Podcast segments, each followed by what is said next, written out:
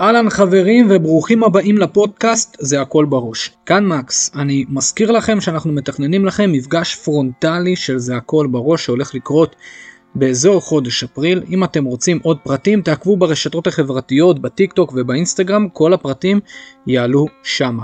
בנוסף, אני ממש מתרגש לשתף אתכם שאני מתכנן להוציא פרק עם מלש"בים. כן כן שלושה עד חמישה חבר'ה שהם לפני צבא ובמכינות שהולכים להקליט יחד איתי פרק על התחושות שלפני, על החוויות שלפני, שאלות, תשובות וכולי. אם אתם רוצים להיות חלק מאותם חבר'ה שהתארחו בפודקאסט, תעקבו ברשתות וכל הפרטים יעלו שמה. אז פתיח קצר ואנחנו מתחילים. שלום, קוראים לי מקס, מקס קפלנסקי. אני גאה לספר שהפודקאסט הוא בשיתוף עמותת אחריי, עמותה שהיא כמו משפחה בשבילי. הייתי שם חניך, שינשין ומדריך. שירתתי ביחידת מגלן 6 שנים כלוחם וכקצין. השירות הצבאי היה משמעותי ביותר באיך שהוא השפיע על החיים שלי. קיבלתי ממנו הרבה יותר ממה שאני יכול לתאר לכם במילים. החוויות, הכלים והערכים שקיבלתי בצבא הם חלק בלתי נפרד ממי שאני היום כאדם. כולי תקווה שהפודקאסט יעורר בכם את הרצון לעשות שירות משמעותי. זה הכל בראש. תהנו. ברוכים הבאים לפרק על מה זה מנטליות חזקה ואיך בונים את זה. השם של הפודקאסט הוא זה הכל בראש ואני שומע גם הרבה בני נוער וגם חבר'ה בוגרים שמשתמשים בביטוי הזה הכל בראש. האם זה באמת נכון? אני מאמין שכן, אבל, ויש פה אבל גדול, זאת אומרת הכל בראש אבל זה מתחיל מהרגליים. זה ביטוי לזה שזה שאני שומע הרבה דברים על מנטליות חזקה, על uh, זה הכל בראש, על כל מיני טיפים מנטליים, זה לא מספיק. זאת אומרת, זה שאני מבין את זה זה דבר אחד, אבל האם אני אדע ליישם את זה באמת בחיים שלי, זה כבר סיפור אחר לגמרי. וכדי שאני אדע ליישם את זה בחיים שלי, אני צריך לעבוד על זה. אני צריך באמת לעשות את זה, אני צריך להתאמן על זה. בשביל להסביר את זה בואו נדבר שנייה על דיוויד גוגינס, אנחנו גם נפגוש אותו בהמשך הפודקאסט עוד הפעם.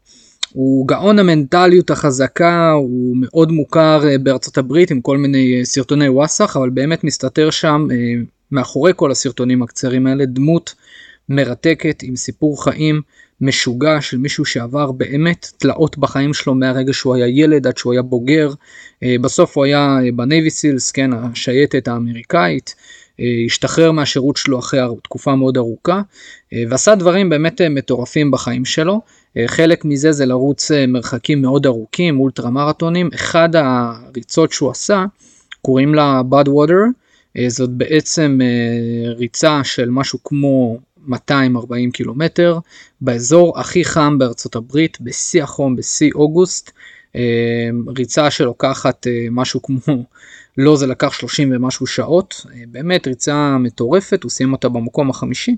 וזה מה שהוא עושה היום, הוא עוזר לעסקים, הוא uh, מתעסק הרבה בתחום הזה של הבניית המנטליות החזקה. בחור uh, באמת uh, מטורף. הוא, uh, יש לו חוק שהוא קבע אותו, מה שנקרא, זה, בזכותו זה נכנס למיינסטרים, חוק ה-40%. כשאתה חושב שסיימת, כשהראש שלך אומר לך שזהו, אתה לא יכול יותר, אתה רק ב-40%. לא כשקצת נהיה קשה, כשאתה באמת מרגיש גמור, כשאתה חושב שזהו, אין לך אופציה בכלל להתקדם הלאה, אתה רק ב-40%. אבל, ופה הדבר הגדול, אה, זה שהבנתי את המשפט ואני מסכים איתו, זה אומר שזהו? ברור שלא. הכל בראש, אבל הלמידה היא דרך הרגליים, דרך התנסויות וחוויות. גוגינס אומר שכדי להבין ולהפנים את החוק הזה, אתה צריך להגיע ל-40% האלה כמה שיותר פעמים. זאת אומרת, כמה שיותר פעמים להגיע למצב הזה של זהו, שאין לך את זה יותר, שאתה גמור, ושם לדחוף עוד קצת ועוד קצת ועוד קצת, וככל שאתה עושה את זה יותר, אתה מרגיל את המוח שלך שגם אם הוא חושב שזהו, אפשר לדחוף יותר, זאת אומרת זה ממש ממש אימון. אה, אחד החבר'ה שהיה איזה בחור שדויד גוגינס ככה הגיע לאמן אותו, אה, והם צילמו ככה איזשהו סרט ואחרי זה גם אה, העבירו על זה איזה רעיון אה, ככה אפשר למצוא אותו אגב ביוטיוב. הוא מספר שהוא קרא לדויד גוגינס לבוא לגור איתו בבית כדי שיאמן אותו מנטלית וכולי הוא הרגיש שהוא נמצא במקום לא טוב בחיים שלו וזה התרגול הראשון שהוא עשה לו כאילו הדבר הראשון שהוא רצה להוכיח לו בנקודה הזאת זה שאם אתה רוצה להצליח אם אתה רוצה לבנות מנטליות חזקה אתה חייב כל הזמן לדחוף את עצמך לקצה אז מה הוא עשה לו הוא לקח אותו למתח. והבחור הזה מספר שבאותו זמן הוא עשה בקושי איזה לא יודע מה הייתי עושה ברצף איזה פחות מ-10 מתח כאילו לא לא באמת בכושר. הוא אמר לו אוקיי הנה המתח תעשה את המקסימום שלך. הוא אומר אני עולה על המתח כמובן יש קצת אדרנלין ועשיתי 8 מתח. איך שירדתי הוא הסתכל לי בעיניים ואמר לי אתה לא זז מפה מילימטר ימינה מילימטר שמאלה עד שאתה מסיים 100 מתח. הוא עשה 8, הוא עשה עוד 3, הוא עשה עוד 2, והוא עשה עוד 2, ולאט לאט הוא עבר ליחידים, והדבר הזה לקח לו שעות עד שהוא השלים את המאה מתח. אבל למה הוא עשה את התרגיל הזה? כדי להעביר עוד פעם את המסר שאם אתה רוצה להצליח בכל פן בחיים, בכל פן בחיים, אתה צריך לדעת לדחוף את עצמך לקצה ולדעת לתפקד כשלא נוח וכאשר קשה. ואם יש מסר ראשון שאני רוצה להעביר לכם בפרק הקצר הזה, זה שמנטליות חזקה נבנית על ידי התנסויות, על ידי חוויות, על ידי זה שאתם בונים את זה ולא על ידי זה שאתם אה, רק אה, שומעים כל מיני סיסמאות. זה נחמד, אתם לומדים, אתם שומעים, אתם מקשיבים לפודקאסט, אבל אם אתם באמת רוצים לבנות את זה, קומו ותעשו מעשה ותדחפו את עצמכם למקומות האלה שלא נוח לכם בהם. אז בפרק הקרוב אני הולך אה, קצת לגעת מה זה מנטליות חזקה, איפה זה פוגש אותנו בחיים, כי זה פוגש אותנו לא רק בלעשות מתח ולעשות דברים מאוד מאוד קשים, אלא לפעמים דווקא הקושי מתבטא במקומות אחרים לגמרי שאנחנו בכלל לא מצפים להם, וכמובן איך אפשר לתרגל את זה, מה אנחנו יכולים לעשות ביום יום בחיים שלנו כדי לתרגל ולבנות מנטליות חזקה. אז בואו נבין שנייה מה זה בכלל מנטליות, אוקיי? מה זה חוסן, מה זה יכולת מנטלית חזקה. יש לזה כל מיני הגדרות, הדבר שאני הכי אהבתי, ככה הגדרה שאני מצאתי שהכי התחברה לי, זה קודם כל היכולת של כל בן אדם ובן אדם לתפקד בצורה יעילה, בצורה נכונה, ברגעים של קושי, של מאמץ, של לחץ וברגעים לא נוחים של אי ודאות. זאת אומרת איך אתה מצליח לתפקד ברגעים שהכל מתערער סביבך. זה דבר אחד שאנחנו נתמקד בו. הדבר השני זה איך אני מצליח לדחוף את עצמי, כמו שדיברתי בחלק הראשון על דיוויד גוגינס, ברגעים שבהם אני כבר מרגיש שאין לי יותר, שאני לא יכול יותר. כמה שם אני מצליח לדחוף את עצמי אה, לקצה. אז זאת ככה הגדרה שאני מאוד מתחבר אליה וממנה אנחנו אה, נתחבר. אז לפני זה דיברתי על מתח. אני רוצה לתת לכם דוגמה אחרת מהניסיון שלי, אוקיי, מהחוויה שלי. כדי להראות לכם את הסיפור הזה של מנטליות חזקה מזווית אחרת, אוקיי? והסיפור הולך ככה. זה היה תקופה שהייתי במפק"ץ, מפקד אה, צוות ביחידה, אה, ואני כבר סוגר ככה שבועיים ביחידה, ובתקופה הזאת מי שהיום אשתי הייתה חברה שלי, ואולי זה יפתיע אתכם, אבל גם בתור קצין אני מה שנקרא סופר התגעגעתי הביתה, ובעיקר אה, אליה. וחיכיתי לסופש הזה שנצא הביתה אה, וככה אני מתקשר אליה ביום אה, רביעי באזור הצהריים שוב אחרי שלא התראינו שבועיים ואני אומר לה תקשיבי אה, מחר אני הולך יום חמישי אני הולך לצאת יחסית מוקדם נסיים הסדרים מוקדם אני אמור לצאת בשעה נורמלית ואנחנו נעשה איזה משהו ככה כיפי ביחד וממש ככה היא שמחה אני שמחתי. ולקראת הערב, כן, לא זוכר בדיוק שעה מדויקת, קוראים לכל הקצינים ביחידה. אנחנו נכנסים לתוך חדר התדריכים ואומרים לנו תקשיבו יש איזושהי התחממות בעזה ולכן במקום לצאת הביתה מחר כולנו עולים היום על האוטובוסים ונוסעים לגזרה של עזה ואנחנו הולכים לתפוס שם מחר ממחר בבוקר כבר משימות. וואו. אנחנו עוברים תדריך, תדריך מודיעיני, מסבירים מה צריך לעשות, מה צריך לארגן וכולי, אזור השעה 8-9 בערב אני יוצא מהחדר תדריכים. וכשאני יוצא מהחדר תדריכים, השיחה הראשונה, עכשיו שנייה לפני שאני עושה את השיחה, בשעה 11, 11 וחצי, אנחנו כבר צריכים להיות על האוטובוסים בדרך לגזרה, אה, להתחבר שם למח"ט של הגזרה, להבין את המשימות וכבר לישון שמה, כי מחר על הבוקר אנחנו תופסים שם משימות. זאת אומרת, סיימנו את התדריך ב-9, ב-11 וחצי אנחנו כבר צריכים להיות על האוטובוסים. כמובן שהשיחה הראשונה שלי למי? לחברה שלי. ואני מתקשר אליה, ואתם יכולים לתאר לעצמכם את השיחה. שיחה ממש ממש כבדה. זאת אומרת לא היה שם איזה בכי או שבירת כלים אבל כן הרגשתי את הביאוס מהצד שלה את הביאוס מהצד שלי. שיחה באמת באמת מאוד כואבת עד שאתה לא חייל ואתה לא מרגיש את הרגע הזה שפתאום לוקחים לך את הבית ואתה כל כך מתגעגע אתה לא תבין מה זה. אבל פה מגיע החלק המנטלי. כי בכל הקושי הזה בתוך ההתמודדות בתוך האי ודאות בתוך הכאב בתוך הבאסה השיחה הזאת יש לה בדיוק חמש דקות. אני לא יכול למשוך אותה יותר מזה. מעבר לזה כשאני עוברות חמש דקות אני אומר לה תקשיבי אני צריך לנתק אני צריך ללכת זוכרים 11 וחצי על האוטובוסים. אז אני אומר לה תקשיבי אני חייב לנתק. ואני מנתק ואני לא יכול ליפול לתוך הבאסה שלי. אין לי את הפריבילגיה הזאת כי עכשיו מחכים לי חיילים 12 חיילים בצוות שלי שהולכים לשמוע את אותה בשורה ואני צריך להיות שם מספיק חזק בשבילם כי גם להם יש חברות שמחכות לבית כי גם הם ציפו לצאת הביתה ואני צריך להיות מספיק חזק כדי להרים אותם. אני צריך להתנתק מהקושי שלי מהחוויה שלי מכל הבאסה שנפלה עליי ולתפקד ברמה הכי גבוהה. מעבר לזה יש לי משימה לבצע צריך לארגן ציוד, צריך ללכת למודיעין, צריך להביא מפות, צריך לארגן את האוכל, וההוא בכלל אין לו תחמושת, וההוא שכח לאפס את הנשק, והנשקייה עדיין שמה, והנשק מלא מלא מלא בלאגן וטירוף, ואני צריך להצליח לתפקד ברגע הזה עם כל הבאסה שנפלה עליי. הסיפור הזה מתאר לכם עוד פן של מנטליות שהוא בכלל לא מגיע מסחיבת אלונקה חברים זה ממש אני גם אגיד לכם יותר מזה זה הרבה יותר קשה מלסחוב אלונקה. המסעות הניווטים היו לי הרבה יותר קלים מרגעים מהסוג הזה, וכל לוחם, כל חייל אגב, לא רק לוחם, יספר לכם שדווקא הרגעים האלה הם הרבה יותר קשים לפעמים מכל מסע או מכל קושי שהוא קושי פיזי. וגם פה יש עניין של מנטליות, כמה אני מצליח לתפקד ברגעים כאלה. אני רוצה לתת לכם עוד דוגמה, כי שוב, כי דרך הדוגמאות האלה אני מקווה שאתם גם מצליחים להבין למה למה הבנייה הזאת של המנטליות היא בכלל כל כך חשובה. אוקיי? למה זה הרבה מעבר לספרינטים שאתם עושים בדיונות. שלא תטעו, עוד שנייה נגיע לזה, גם הספרינטים בונים מנטליות, אבל איזה עומקים יש בדבר הזה וכמה הדבר הזה חשוב.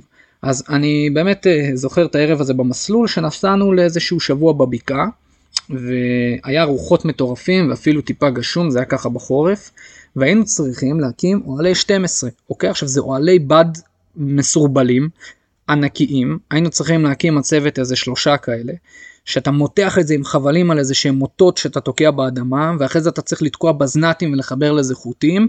בקיצור זה באסה, באסה להקים את, ה, את הדבר הזה. אמ, ואנחנו ככה יורדים וכמובן הכל בזמנים מאוד קצרים אז אומרים לנו 10 דקות הקמתם שלושה אוהלים.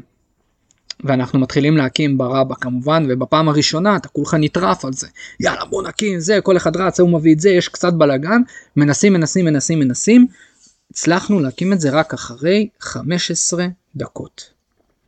ואז המפקד עומד מולנו ואומר לנו חברים תפרקו הכל. פירקנו הכל. תקימו את זה שוב בפחות מ-10 דקות. ואנחנו מוצאים את עצמנו אל תוך הלילה שעות על גבי שעות מקימים ומפרקים, מקימים ומפרקים, מקימים ומפרקים. העניין הפיזי כבר לא משחק פה שום תפקיד. שום תפקיד. גם אין שם מישהו שיעמוד לידך ויגיד לך, אה, למה אתה משתקמק וייתן לך סטירה ויאפס אותך או שיעניש אותך או, ש... או שלא יודע מה. אין, זה אתה עם ההתמודדות של עצמך בתוך הדינמיקה של הצוות. ואתם יכולים לתאר לעצמכם שזה נהיה ממש ממש קשה. והקושי הוא לא מתבטא עוד פעם באיזה עניין פיזי של יכולת לזחול או לרוץ. אתה, זה לא עניין, זה לא קשה לך באמת באמת פיזית, אבל הראש צועק חלאס, אין לי כוח לדבר הזה כבר. עוד פעם בזנת ועוד פעם עמוד ועוד פעם למתוח וגשם ורוחות ובאס אליך והכל לחץ. כולם צורקים אחד על השני. כן נראה לכם לפעמים שצוותים מצוינים בצבא זה איזה סינרגיה מטורפת של חיות שבאות לטרוף. זה לא עובד ככה. כי כשאתם נמצאים בכושר קרבי שלכם פעמיים בשבוע עם קבוצה שמכוונת לגיבושים אז פעם פעם פעמיים בשבוע להחזיק את זה שעתיים זה נחמד. אבל כשזה כבר הופך להיות שעות בתוך תקופה של חודשים כל האגרסיות יוצאות החוצה, כל מי שאתה באמת יוצא החוצה, ואז אתה רואה מי באמת חזק מנטלית ומי לא, כי כולם מתפקדים שם, אין מישהו שנדיר שמישהו הולך הצידה ואומר זהו אני לא יכול, כי הוא רוצה להישאר, הוא רוצה להיות חלק. אבל שם אתה רואה מי עושה את העבודה באמת קשה ומי לא. מי מחזיק את הבזנת וכולו שקוע בבאסה של עצמו, ומי מצליח לשמור על אופטימיות.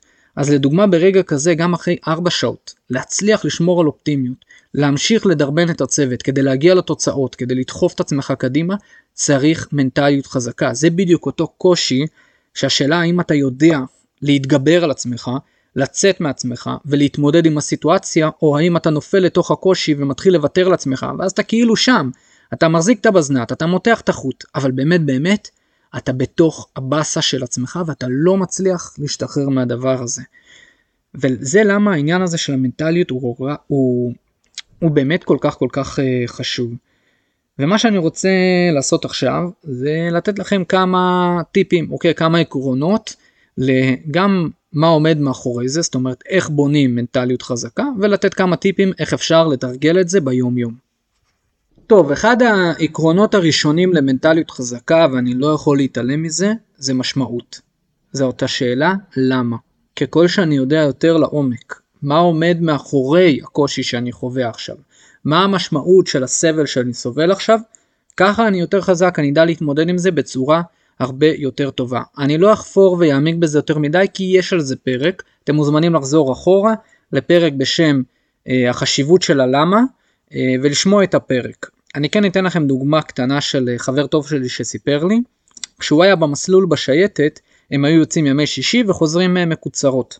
המקוצרות האלו היו באמת מאוד מאוד מאוד קשות, כאילו תארו לעצמכם שאתם קרועים, חודש לא ראיתם בית, יצאתם יום שישי הביתה, הגעתם, אתם גמורים, בקושי היה לכם כוח לחברה שלכם או למשפחה, מוצאי שבת אתם כבר על הרכבת בדרך לבסיס, ואתם יודעים שמוצאי שבת מחכה לכם שחיית לילה, והסיפור שהוא סיפר לי גם היה בחורף. אז תדמיינו את הים הקר, וזה באמת קושי מנטלי מאוד מאוד גדול. פתאום הוא ראה בצד, זה היה קצת אחרי צוק איתן, הוא ראה בצד אה, דף, כאילו עיתון, והיה שם תמונה של אה, ילד בשם דניאל, ילד בן שמונה אם אני זוכר נכון, זיכרונו לברכה, שנהרג מפצ... מפצמ"ר בקיבוץ נחל עוז. והדבר הזה הכניס לו סתירה. פתאום הוא אמר, רגע, הסב, כל מה שאני עושה פה, הסיבה שאני כל כך מתאמץ, לפני הכל, במקום הכי עמוק, זה כדי להגן, להגן על העם שלי, להגן על המדינה שלי. ומסיסמאות מאוד גדולות, פתאום הוא ראה את זה דרך העיניים של דניאל. והוא אמר הדבר הזה נתן לו כוח עצום מעבר לשאיפות אה, שלו, הרצון שלו להיות לוחם, כל הדברים האלה, זה נתן לו כוח עצום. והוא לקח את התמונה הזאת, הוא תלש אותה מהעיתון, הוא הגיע לבסיס, פתח את הלוקר והוא הדביק את התמונה בפנים. והוא אמר שכל הזמן באימונים הקשים, כשהוא היה ככה בבין לבין, הוא היה פותח את הארון, מסתכל על התמונה, והדבר הזה היה מזכיר לו למה הוא עובר את כל הקושי הזה. אז חברים, באמת לא לזלזל בזה. כשאתה יודע למה אתה עושה משהו ואתה מחובר לסיבה מאוד עמוקה, זה נותן לך כוח מאוד גדול להתמודד עם קשיים. החלק השני, ועליו אני אשמח קצת להתעכב, זה לראות בקושי, לראות באתגרים כהזדמנות לצמוח ולגדול. עכשיו, זאת גם נשמעת סיסמה מאוד גדולה, כי, והדבר הכי קשה עם זה, זה שבאמת באמת קשה ליישם את זה באותו רגע. זאת אומרת, ברגע הזה שקשה לך, קשה להתחבר למה עכשיו אני לומד בו. כן, אם אני חוזר לדוגמה שנתתי על, אה, על חברה שלי אז, כן, מי ששוב היום אשתי, כשיצאתי הביתה, זה לא שבאותו רגע אמרתי, וואו, אה, מדהים, הזדמנות לגדול ולצמוח, מה אני יכול ללמוד מפה. אבל הידיעה העמוקה שברגעים האלה אני כן מתפתח ואני כן גדל ואני כן גדל, ופה אני בוחן את עצמי, את מי אני, מי אני מקס, מי, מה הערכים שלי, פה הם עומדים למבחן, זאת אומרת כשהתודעה הזאת כן נמצאת עמוק בפנים, הדבר הזה נותן לך כוח. עכשיו קחו לדוגמה את הדוגמה הזאת, כן? בסוף, זה שאני קצין תוצ... במגלן זאת אה, תוצאה וזה נחמד, זה לא מה שמעניין אותי. מה שמעניין אותי זה איזה בן אדם אני. אני רוצה להיות אותו בן אדם שיודע לתפקד ברמה גבוהה דווקא כשקשה. אני רוצה לדעת להנהיג, אני רוצה לקחת אחרי אנשים דווקא ברגעים של קושי. וההזדמנויות האלה בדיוק בונות בי את האופי הזה שאני כל כך רוצה שיהיה בי. אז בעמוק בתודעה שלי, אם זה משהו שאני מבין אותו לעומק, זאת אומרת שבקושי הזה יש עכשיו הזדמנות לצמוח, לגדול, להתפתח, אני אומר וואו, זאת עכשיו הזדמנות לבחון מה אני באמת מסוגל, וככה אני מסתכל על זה. עכשיו עוד פעם, זה לא שאני אומר לעצמי בהכרח את המילים האלה באותו רגע, למרות שלפעמים גם הייתי יודע להגיד את זה לעצמי ברגעים של קושי, אבל זה שזה נמצא בתודעה עמוק בפנים, זה נותן לך כוח ועוצמה. איך אתה מסתכל על קושי? אם נחזור לדויד גוגינס, שדיברתי עליו בהתחלה, אז עשו מחקר מוח מאוד גדול, איזה פרופסור בשם יוברמן מארצות הברית, שגם אחריו אני ממליץ אגב לעקוב, הוא נותן כל מיני עניינים ביולוגיים פיזיקליים שקשורים לבניית מנטליות חזקה, מרתק מאוד, והוא מספר שהוא עשה מחקר על כל מיני אנשים, ביניהם על דיוויד גוגינס. אה, והוא הביא אותם ואמר להם אה, לכתוב על דף, הם היו צריכים לכתוב איזשהו שאלון ארוך, מה הפוביה הכי גדולה שלהם. ודייוויד גוגינס כתב שהפוביה הכי גדולה שלו זה לשחות ליד כרישים. גם כשהוא היה בנייבי סילס האמריקאי הוא ממש לא התחבר למים אפילו שהוא היה שם, אגב גם דבר כזה יש. וספציפית העניין של הכרישים זה משהו שמאוד uh, מפחיד אותו. ואחרי שהם מילאו את זה הוא דימה להם סימולציה כזאת כאילו הם הולכים עוד רגע לצלול עם כרישים. וברגע הזה שהוא הכניס אותם לתוך הסיטואציה הזאת שמדמה להם שהם הולכים להיכנס לפוביה שלהם, הם היו מחוברים לכל מיני אלקטרודות במוח שמראות uh, כל מיני דפוסים מה קורה לבן אדם באותו רגע. אז באמת רוב האנשים כשהם ראו את הפחד שלהם, את הפוביה שלהם מול העיניים, האזורים שפעלו במוח זה אזורים שהתריעו על סכנה, על uh, פחד, על סטרס וכולי. אצלו הוא ראה בצורה דרמטית משהו אחר לגמרי. אצלו הוא ראה שפתאום נדלק איזשהו אזור במוח שדווקא מראה על, אה, גם על אדרנלין יותר מוגבר, אבל בעיקר על איזשהו אזור של התרגשות, של איזושהי ציפייה. כאילו המוח שלו תפקד בצורה מאוד אחרת משאר האנשים. וכשהוא ראיין אותו אחרי זה באמת רעיונות מאוד ארוכים, הוא באמת הגיע למסקנה שהוא כל כך מקוייל, זאת אומרת בזכות החוויות שלו, למצוא את ההזדמנות בקושי ואת ההזדמנות באתגר, שפתאום כשהיה מולו אתגר כזה של בוא תצלול עם כרישים, הדבר הזה שאתה כל כך מפחד ממנו, הוא לא פחד מזה, זאת אומרת היה שם גם פחד, אבל הוא בעיקר ראה בזה כהזדמנות. בום, מדהים, יש לי עכשיו הזדמנות להתמודד עם הפחדים שלי. וזה מה שאנחנו רוצים להשיג, זאת אומרת לראות בקושי כהזדמנות. אז אחד הדרכים להגיע לשם זה להפסיק לחפש תוצאות. כי כשאני מחפש כל הזמן רק תוצאות, אני רוצה להשיג x, אני רוצה להשיג y, אני רוצה להתקבל ליחידה כזאת או אחרת, מה שחשוב לי זה להיות לוחם בסיירת מטכ"ל, כי זה מה שמצפים ממני, או להיות טייס, אז התוצאה היא מה שמניע אותי. ואז התהליך, הקושי, האתגר, הוא רק אמצעי בדרך למטרה, שמה שמעניין אותי זאת המטרה. ואז כשאני נפגש עם קשיים, הרבה יותר קשה לי להתמודד איתם. אבל אם אני מבין שהסיטואציה היא בדיוק הפוכה, שאני קובע לעצמי מטרות לא בשם המטרה, אלא כי אני רוצה להפוך להיות בן אדם מסוים, כי אני שואף להיות מישהו מסוים, המישהו הזה זה לא טייס. הטייס יכול לשים לי מטרה שלוקחת אותי לאיזשהו כיוון, אבל מה שמעניין אותי זה לאו דווקא ספציפית על להיות טייס. שוב, זה גם וזה נחמד, אבל יש פה משהו הרבה יותר עמוק. אני רוצה להיות בן אדם שיודע להגיע למקומות הכי גבוהים. אני רוצה להיות בן אדם שלא מוותר לעצמו אה, בעבודה מאוד קשה שלוקחת הרבה מאוד זמן. אני רוצה להיות בן אדם שיודע לרדת לפרטים הכי קטנים. למה? כי זה הבן אדם שאני רוצה להיות, כי זה הערכים שאני רוצה שיהיו לי. ואז לדרך בפני עצמה יש משמעות מאוד גדולה. ואז הרבה יותר קל לי גם בתוך התהליך לראות בקושי כהזדמנות. בוא ניקח את זה לעצמנו, לדוגמה היום סיירות, אוקיי? זה בסדר שאני רוצה לקבל גיבוש מטכ"ל. אבל השאלה אם זה הדבר היחיד שמניע אותי. זאת אומרת הדבר היחיד שמניע אותי זה זה, זאת התוצאה שאני רוצה לקבל מטכ"ל. או שאני אומר רגע יש פה משהו הרבה יותר עמוק. אני נוסע עכשיו ליום סערות. היום הזה בפני עצמו הוא מבחן לאופי שלי. זאת אומרת גם זה חלק מהדרך. וגם פה אני, מת, אני נמדד בערכים שלי. זאת אומרת למה אני רוצה להיות בסרט מטכ"ל לדוגמה אני רוצה להיות אה, אני רוצה להוכיח לעצמי שאני בן אדם שלא מוותר לעצמו. כי זה מה שנתפס אצלי, שבן אדם בסיירת מטכ"ל זה מישהו שלא מוותר לעצמו. ואז הגעתי ליום סיירות ופתאום אני מגיע אחרון, פעם אחרי פעם. אם ויתרתי לעצמי, כי פתאום נשבר לי החלום הזה, פתאום אני מבין שאני לא הולך לקבל גיבוש מטכ"ל ואני מאוד מפחד מזה, ופתאום נשברתי, אז פרשתי. אני חלש מנטלית. אבל אם אני מבין שמה שחשוב בסוף, במקום הכי עמוק, זה שאני רוצה להיות אותו בן אדם שלא פורש כשקשה. אז זה בפני עצמו לא פחות חשוב אם לא יותר מהתוצאה. ואז גם אם אני מגיע אחרון, אני במבחן עכשיו. ברור שאני לא אפרוש, כי אני לא בן אדם כזה. וזה מה שחשוב לי, בלי קשר לאם אני אקבל או לא אקבל מטכ"ל. אז גם באותו רגע, אפילו שקשה, ואפילו שאני מגיע אחרון וממש קשה לי מנטלית, אני לא אשבר מנטלית. אני מקווה שהצלחתם להבין, אני עוד פעם, אני אסכם את הנקודה הזאת כי היא קריטית. ככל שאני רודף יותר תוצאות, אני יותר חלש מנטלית.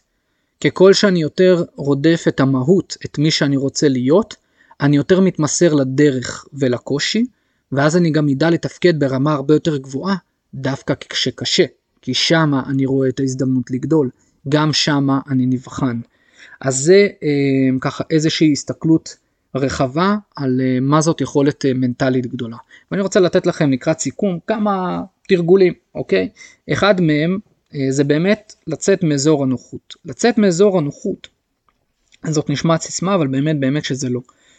וצר לי להגיד לכם, אבל האימוני כושר קרבי שלכם, הם מהר מאוד הופכים להיות לאזור הנוחות שלכם.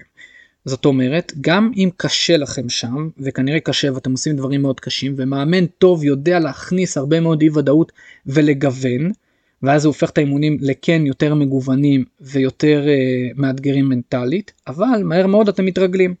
ואז לדוגמה, בן אדם יכול להתרגל לזה שהאימונים שלו קורים בערב, אוקיי? אבל לזה התרגלת, אז זה הופך להיות נוח. באיזשהו שלב, הגדילה שלך שם, היא מתחילה להצטמצם יותר ויותר. ואז אני יכול לבוא ולהגיד, רגע, אני רוצה פעם בשבוע לעשות אימון בוקר. לקום מוקדם בבוקר, בדיוק בשעה הזאת שאין לך כוח לקום מהמיטה. שאת לא רוצה לקום מהשמיכה וקר לך. קשה מנטלית. עכשיו את אותו אימון אתה יכול לעשות גם בערב, זאת אומרת להשיג את אותה אה, תוצאה, אתה תעשה את אותם 5 קילומטר בערב, אבל לא, אני בוחר לעשות את זה כשלא נוח לי, אני אקום מהמיטה ואני אצא לריצה כשקר לי ובאסה לי. ופה בדיוק זה האזורים שבהם אני מרחיב את היכולת המנטלית שלי, שבהם אני לומד לתפקד כשלא נוח לי, כשקשה לי וכשבאסה לי. התוצאה יכול להיות שתהיה אותה תוצאה, אני ארוץ 5 קילומטר, אבל הפן המנטלי הוא אחר לגמרי, ואני חיזקתי אותו. אגב, קחו לעצמכם סתם תרגול, תגידו לעצמכם, פעם בחודש, אני קובע לעצמי תאריך, אה, זה יכול להיות גם פעם בשבוע, האמת שאני כשהייתי נער עשיתי את זה כמה פעמים, אני הולך לקום באמצע הלילה. אני שם לעצמי שעון מעורר בשעה הכי באסה, 4 לפנות בוקר, אני הולך לקום. אני קם, שוטף פנים, עושה 100 אה, שכיבות צמיחה, חוזר לישון. עכשיו נכון, אל תעשו את זה כל לילה, כי אז אתם דופקים לעצמכם את מהלך היום, וזה ממש ממש לא בריא, אבל פעם ב- אני עושה את הדבר הזה כדי לעבוד על עצמי מנטלית. זאת אומרת, לצאת מאזור הנוחות זאת לא סיסמה. החלק השני שאתם יכולים לעשות זה להתחיל לבחון את עצמכם דווקא במקומות הקטנים שלהם אתם, שאותם אתם לוקחים כמובן מאליו. מה זאת אומרת? לדוגמה, אם בקבוצה או באיזשהו מקום שנוח לי בו, בקבוצת כדורגל, אני מין אה, חבר צוות ממש אה, תותח ואני אה, עוזר לכולם וכשיש כאילו רגעים מלחיצים אז אני תופס פיקוד ואני הכי גבר בעולם, אבל אחרי זה בכיתה אני לא יודע, יש עכשיו איזושהי סיטואציה ומעצבנים אותי, אז אני מאבד את זה, זה לא טוב. שם אני חלש מנטלית. אוקיי? תראו, דווקא לפעמים בכיתה כהזדמנות גם כן לגדילה. זה גם מבחן. המבחן שלכם הוא לא רק ביום סערות או בכושר קרבי, דווקא הפוך. המבחן שלכם הכי גדול הוא דווקא במקומות האלה. כי שם אתם נבחנים. הרי אתם הולכים לכושר קרבי כי אתם בונים את עצמכם לחיים עצמם, לשירות הצבאי ולחיים בכלל. אז הכיתה היא מה שאמורה לעניין אתכם.